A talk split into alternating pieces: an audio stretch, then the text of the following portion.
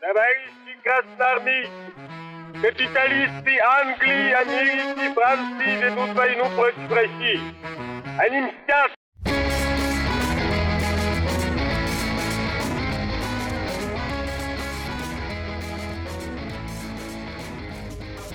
Всем привет! Это суб-подкаст, рубрика подкаста «Деньги, Джоули, Драконы». Здравствуйте! Здравствуйте, Никита! Здравствуйте, Алан!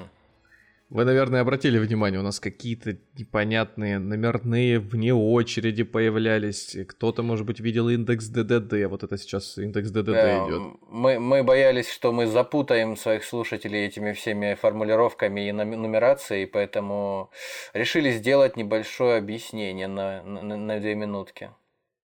У нас специально для Apple была сделана рубрика, которая называется, ну как рубрика, выпуски мы отдельные делали, которая называется «Индекс ДДД». 18 ноября 2021 года мы начали на основании своего опыта и отсутствия здравого смысла инвестировать в рынок, чтобы доказать, что это легко и просто. И такой-то матери, да. Да. Короче, мы взяли наше название «Деньги, Джоули, Драконы», и исходя из названия, то есть вот «Деньги», Джоули и драконы, распределили наши деньги, вложили наши деньги в компании, которые, ну, как-то соотносятся с этими 3 словами. И вот в первое слово... аллегорически хотя бы, да. Ну, да, мы взяли... К деньгам мы прикрутили юань, доллар и евро. К джоулям мы прикрутили облигации Московской области, которые электротранспорт спонсировала. Вот. Потом Xcel Energy, это компания, альтернативными источниками энергии занимаются из Америки. Русгидро, тоже электричество, да, у нас гидроэлектростанции. Это в джоулях. А в драконах у нас Алроса, бриллианты, золото от Finex Fond, Finex и Virgin Galactic, потому что космос, летают, все это горит, сопла мощные. В общем, драконы связаны с золотом и с полетом определенным образом, да? Да. И у нас, когда мы распределили деньги между ними пропорционально, абсолютно пропорционально, там небольшие есть нюансы в 0,5%, в процент, ну, потому что они по стоимости разные, уложиться тютелька в тютельку не получается. Мы на оставшиеся деньги предложили нашим слушателям выбрать бумагу, в которую вложиться. И вот сейчас это Яндекс до сих пор. Как мы говорили в тех выпусках, каждое 18 число мы будем снова докупать в портфель бумаги, ну вот все вот эти позиции, да, и в пятницу было 18 число, на прошлой неделе, 18 марта 2022, но по понятным причинам, так как торги основные не проводятся, то докупать там особенно было нечего. Единственное, что мы могли докупить бы, это валюту и американские компании Virgin Galactic и Xcel Energy. Все остальное у нас подвисло. К сожалению, ничего с этим сделать не можем. Поэтому разбавлять портфель сейчас и оставлять все в рублях, ну, смысла нет. Поэтому просто вот рублей лежит очередная сумма. Это нам говорит о том, что, скорее всего, когда торги основные откроют, мы сильно усредним на уже накопившиеся деньги, которые мы так или иначе откладываем. Вот. Немножко о том, что происходит с портфелем. Многие знают, что торгов нет с конца февраля, а у нас, тем не менее, портфель меняется. То есть, если те люди, которые вкладывались, например, в российские бумаги, они видят, у них цифра заморозилась с тех пор, с 25-26 число, то у нас портфель двигается. Последний раз, когда мы записывались, я вот называю себя в файлике, 4-я покупка, наш портфель просел на 17%. Вместе с индексом ММВБ мы прям один в один свалились. И ну, это было связано с тем, что у нас очень много рублевых бумаг, тогда только начиналась вот эта вот вся свистопляска рядом с нами. А сейчас... Если залезть в наш портфель, мы увидим, что он у нас в плюсе на 0,3%. То есть, разумеется, виной всему наша прозорливость, наша диверсификация и наш сегмент изрядный валютный. Я, честно говоря, ну, телефон не проверял, но, может быть, вам Уоррен Баффет звонил или нет? Ну да, хотел войти в долю, конечно. Хотел внести, да. долю малую. Хотел выкупить патент, да, на стратегию индекса ДДД. Ну, вообще, если быть конкретным, да, искренним, то предлагал управляющим стать. Хотел наняться. Короче, у нас в портфеле основной прирост, за счет которого нас вынесло вверх, конечно же, за счет валюты это все произошло. Евро сейчас плюс 36% с момента покупки и всех усреднений. Доллар плюс 34%, юань плюс 38%. Вот что интересно, на самых пиковых позициях, когда валюта торговалась на максимуме, доллар и евро я имею в виду, это было, по-моему, в нашем портфеле на уровне плюс 65%. По юаню значение доходило до плюс 86, что ли, то есть еще больше. То есть юань вырастал сильнее, чем доллар и евро. Вот такая интересная особенность, которую мы наблюдали через свой портфель. Так бы просто я, может быть, не соотносил бы эти цифры. Я бы увидел, что юань вырос, но значение само бы в процентах не обращал бы внимания. Он же там изо дня в день увеличивался. Могу сказать, может быть, что... эффект низкой базы, может быть?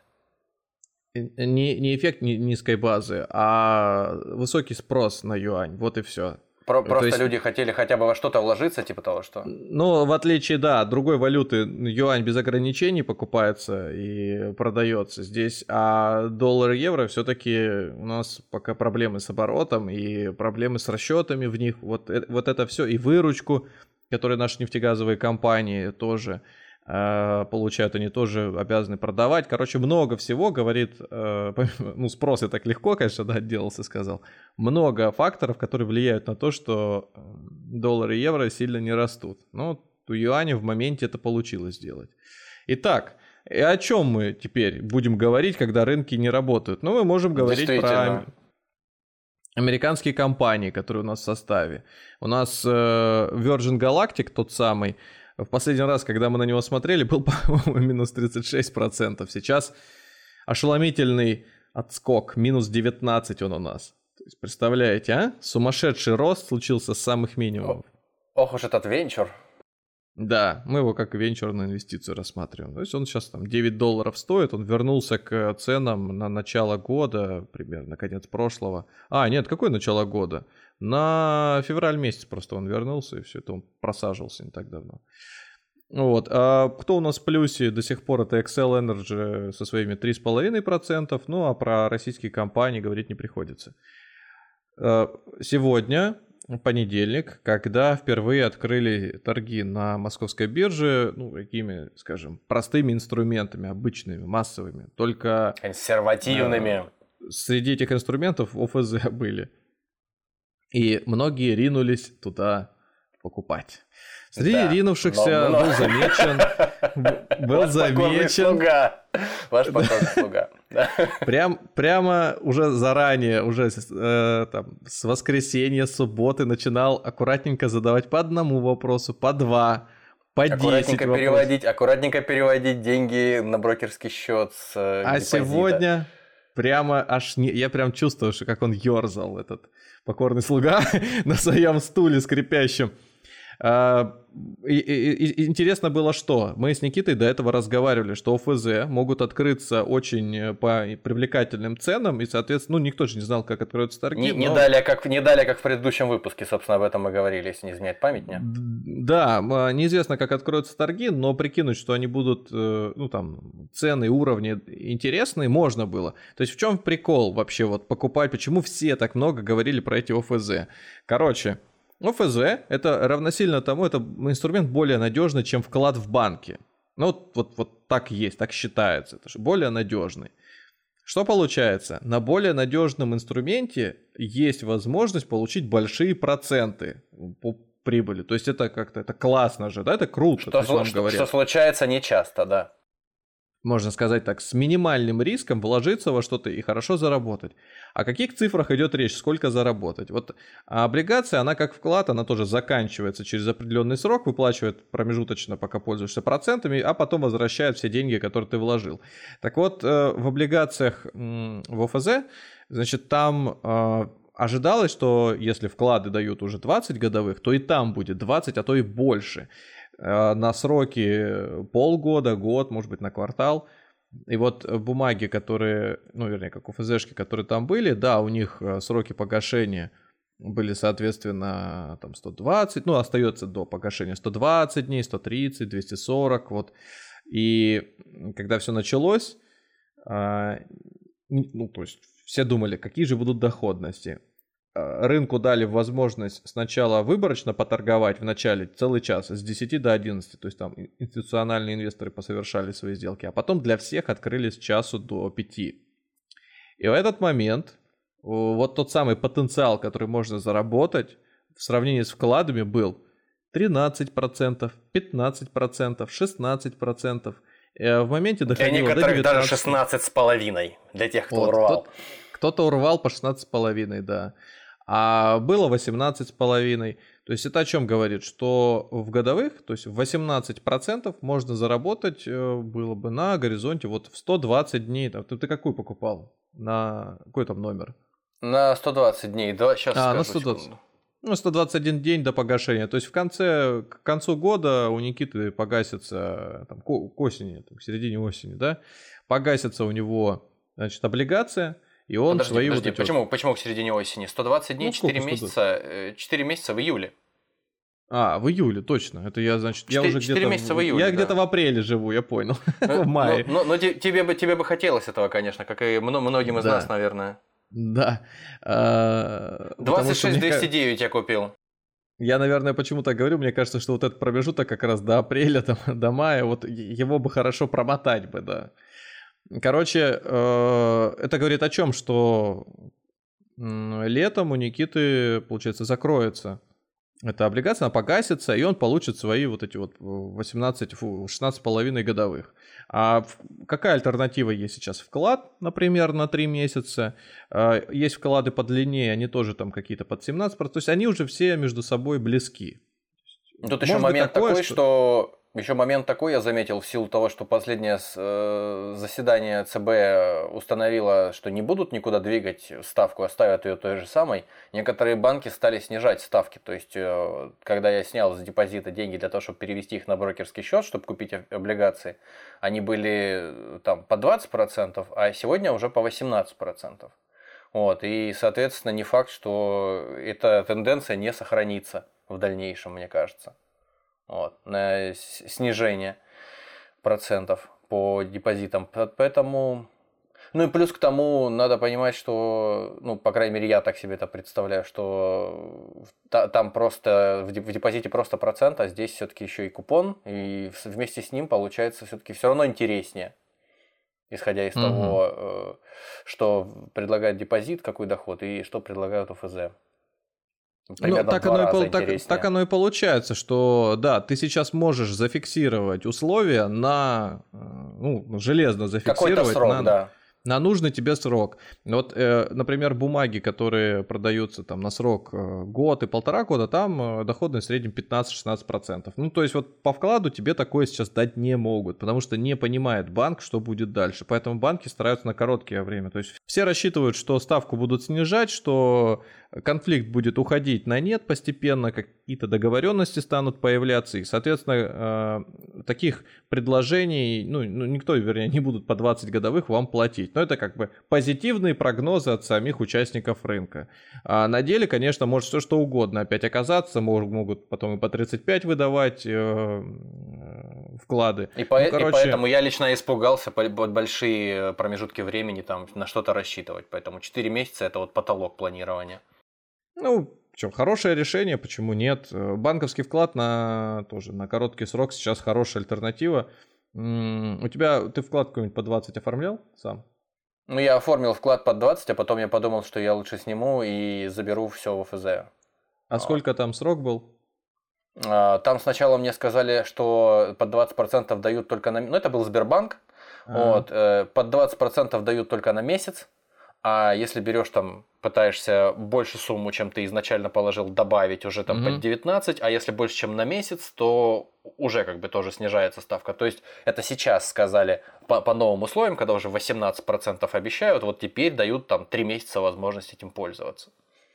То есть получается, что у тебя выгоднее УФЗ получается купить, чем вклад? Однозначно. Сейчас, да. Сейчас я посчитал, и у меня получилось ровно в 2 раза больше доход будет, ну, по крайней мере, если все будет хорошо. Я надеюсь, что все будет хорошо за эти 4 месяца относительно неплохо, то да, будет в 2 раза больше доход, чем то, что предложили бы за 3 месяца. Ну, ты и налог, депозиту, получается, посчитал тоже, да? Да, да, с вычетом налога. И там, и там. Ну, разговор вот, какой-то есть, что вроде налогов не будет по депозитам, но если даже учесть, что они будут, то вот все равно будет в 2 раза за прошлый год, да. УФЗ. За прошлый год хотят налоги со вкладов отменить, ну там, по-моему, полностью даже. А по касательно этого года неизвестно, но, вероятно, в следующем что-то подобное тоже сделают. Очень много сейчас мер осуществляется на поддержку рынка. Вот, кстати, ОФЗшки наши тоже правительство сказало, что будет выкупать, поддерживать котировки. Может быть, это связано сегодняшнее, ну, скажем, не падение, а просто возврат к тем ценам, с которых начались торги в последний день.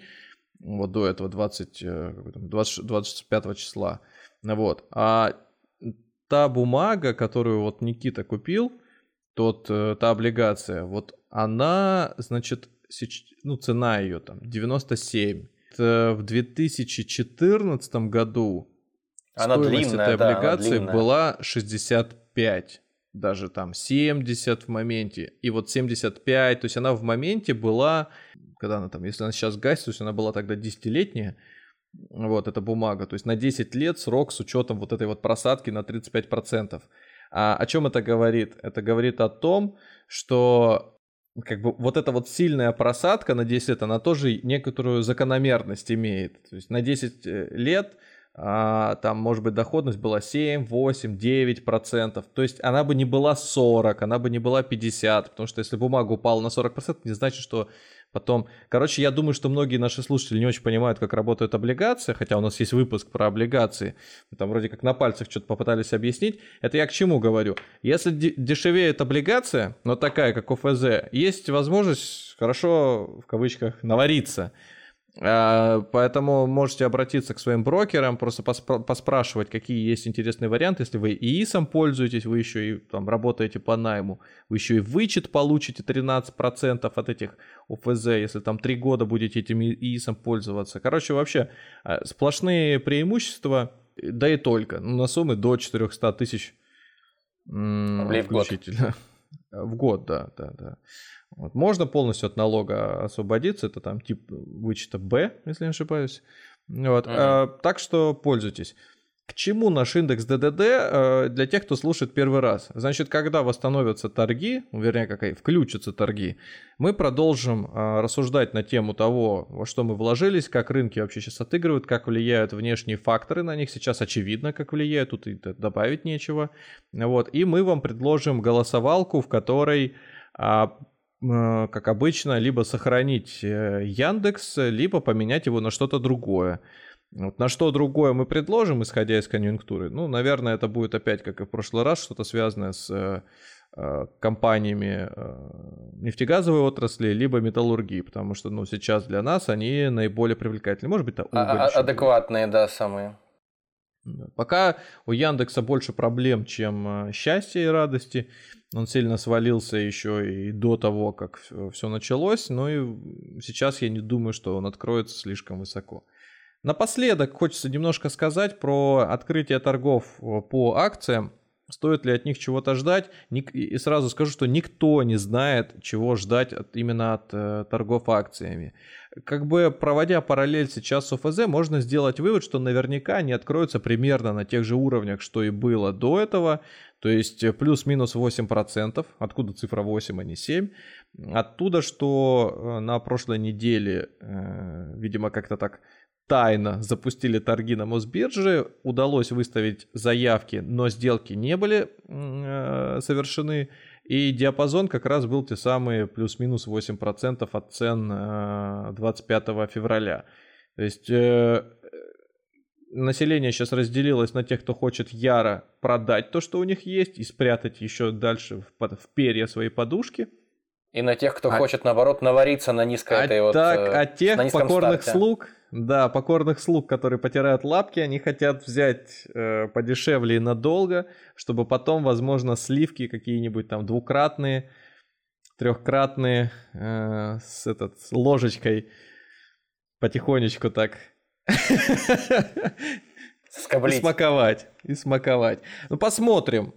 Единственное, я хочу предостеречь сразу всех от того, чтобы вы в первые часы торгов, если их все-таки когда-нибудь начнутся, не совершали опрометчивых ошибок и не покупали, потому что волатильность может быть безумная, может, и вы просто эмоционально можете не справиться в том смысле, что оно упадет, например, на минус 20, вы купите, оно вырастет на плюс 30, вы будете счастливы, и оно снова вернется на те же цифры и еще на минус 20 улетит. И вы продадите, потом оно опять вырастет. Короче, чтобы вот эту болтанку пережить, нужно хотя бы дать, ну, я не знаю, хотя бы сутки. Пусть поторгуется, если вы активный спекулянт.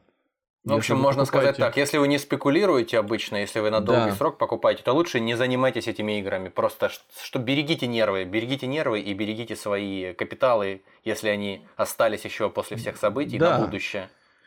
Волатильность будет вызвана тем, что некоторые фонды будут гасить свои бумаги, то есть свои позиции закрывать, потому что клиенты, которые покупали, например, через коллективные инвестиции, через какие-нибудь пифы, они уже просят погасить, но так как биржи все закрыты, компании не могут этого вам сделать. Да, вот интересно, такой момент хотел тоже озвучить и воспользоваться возможностью самому поинтересоваться. Вот, допустим, бпифы того же ВТБ, например, печально известного теперь, как вот предложите с ними быть? Избавляться от них или оставить их, пусть лежат? Акции ВТБ? БПИФы. БПИФы. Ну, а что с ними? Биржевые паевые фонды. Ну, то есть, они точно так же будут торговаться. Они же никуда не деваются, то есть с ними ничего не происходит. Просто что из-за определенных событий они наверняка просели, как и все остальное. Но то есть, есть ли смысл вообще бежать от того, что связано с ВТБ в таком вот смысле, избавляться от его инструментов непосредственных? Я думаю, что здесь никакой проблемы нет. Точно так же, когда торги откроются, эти все БПИФы получат котировку. Это вот мы на одном из выпусков обсуждали, или вне, обсуждали, кто такие маркетмейкеры. Вот пересчитают просто стоимость этих фондов, будут выставлять заявки, точно так же сможешь покупать, продавать, вообще не проблемы. То же самое это файнексовских БПИФов касается, это касается ПИФов в чистом виде. Ну, короче, нет, никакой проблемы нет сейчас. Ну, я просто почему задал вопрос, потому что для кого-то, возможно, это может быть актуально в том смысле, что ВТБ там передает свои иностранные акции в управление кому-то, Альфе, там еще кому-то вот в моменте. Может быть, кого-то это взволновало. Честно говоря, вот этот выпуск мы хотели очень коротким сделать, сейчас что-то мы там размусолили просто, из пустого в порожнее уже переливаем. И как напутствие хотелось сказать еще, что участились случаи рекламы всяких криптовалютных бирж, инструментов. Ну, кстати, да, вот прямо последней неделе. Но нишу надо чем-то заполнять, и ниша заполняется, как правило, альтернативами, которыми люди привыкли, хотят чем-то торговать. Рассчитано на спекулянтов, на инвесторов здесь рассчитывать нечем, то есть криптовалюта и инвестиции — это немножко не слова, там, скажем так, равные другу не синонимы, по смыслу. Да? Да, но тем не менее я знаю, что есть люди, которые хорошо защитились благодаря тому, что часть денег была в криптовалюте. Я знаю, что есть часть людей, у которых сейчас проблемы с этим, они не могут выводить свою криптовалюту и пользоваться ей. И для некоторых сейчас угроза того, что просто счета заблокируют. Вот эта вот самая независимая универсальная валюта, которая никому ничего не должна, живет в собственном мире и никакому государству не подчиняется, сейчас грозится просто быть замороженной каким-то образом. Да, для так наших... ведь еще и ЦБ же до сих пор еще не решила, что будет делать с криптовалютами, вообще с их обращением в России. Они могут просто ужесточить это на волне всех ужесточений текущих, и это еще дополнительно облегчит жизнь. Здесь не будем рассуждать, потому что ЦБ вроде как включил все-таки зеленый свет под конец, а американцы сейчас включают красный. И вот на вот этом контрасте, чтобы нам использовать еще один какой-то деньгопровод, вот лучше, конечно же, с криптовалютами найти какое-нибудь решение. Ну, посмотрим, не будем загадывать наперед. Если у вас вопросы возникают по поводу ваших накоплений, сбережений, задавайте, мы с радостью ответим. Вот некоторые ребята пишут напрямую там в чате Телеграма, можете заходить туда, просто в любое из полей комментарий писать. Там есть кнопочка, чтобы прям в сам чат зайти. Вы тогда будете видеть вообще все сообщения, которые люди оставляют, а не только под одним постом. Ну, вот, если вам удобно и у вас еще работает Инстаграм, можете там в личные сообщения написать. Вот, ВКонтакте. Ну, в общем, короче говоря, как вам самим нравится больше. Наша горячая линия работает круглые сутки, поэтому... Да. Там, дефолт мы вроде пока откладываем по облигациям. Глобальный дефолт нашей страны пока не предвидится, поэтому спокойствие и уравновешенные поступки — это то, что должно вас сейчас отличать от большинства людей. Вот. Мы со своей стороны постараемся вам дать какую-то не знаю, что вам дать.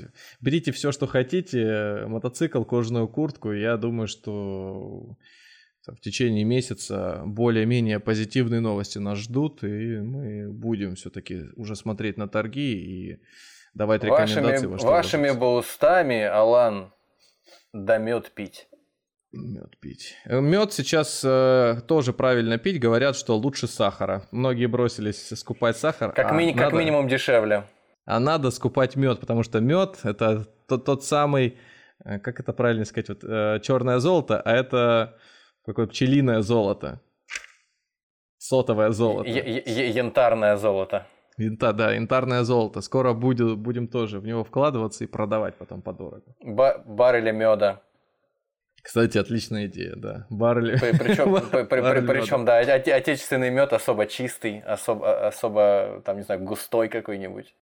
Мне кажется, что я когда последний раз перешел на мед, как-то года два, наверное, назад, и я вместо сахара добавлял себе в чай. По-моему, даже в кофе я добавлял себе мед.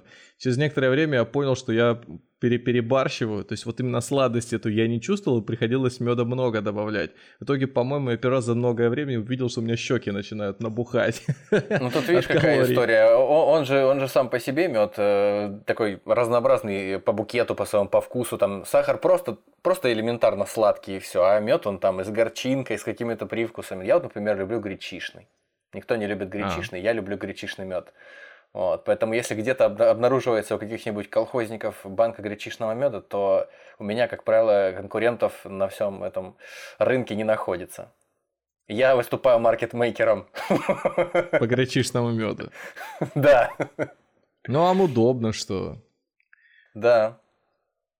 Так, ну что, мы заканчиваем. У нас возобновляются выпуски... обычные номерные. Если вам интересно какую-то тему, чтобы мы озвучили, пишите. Мы с радостью ее возьмем в оборот. Слушайте нас на тех платформах, где вам удобно, где у вас все хорошо и качественно работает, без проблем. Если слушаете через CastBox, то можете прямо там, кстати, писать комментарии. Если слушаете через Apple все еще, то там, чтобы поставить какой-то комментарий или оценку, нам надо вообще в самый низ промотать, вообще вниз, и там появятся вот эти поля для звездочек. Вот поставьте. Но если слушаете через Яндекс, да. Хотел сказать, поставьте нам то, что мы заслуживаем. Вот. Да, если ничего не заслуживаем, то напишите, почему. А если слушаете через Яндекс, то пишите нам в Телеграм. На просторах наших волн индекс ДДД такой вот скучный сегодня, ни о чем, бумаги не работают. Но портфель наш устойчиво себя чувствует, мы зарабатываем даже в такое сложное время. Sustainable development, что называется. Всем спасибо, пока. Всего вам доброго.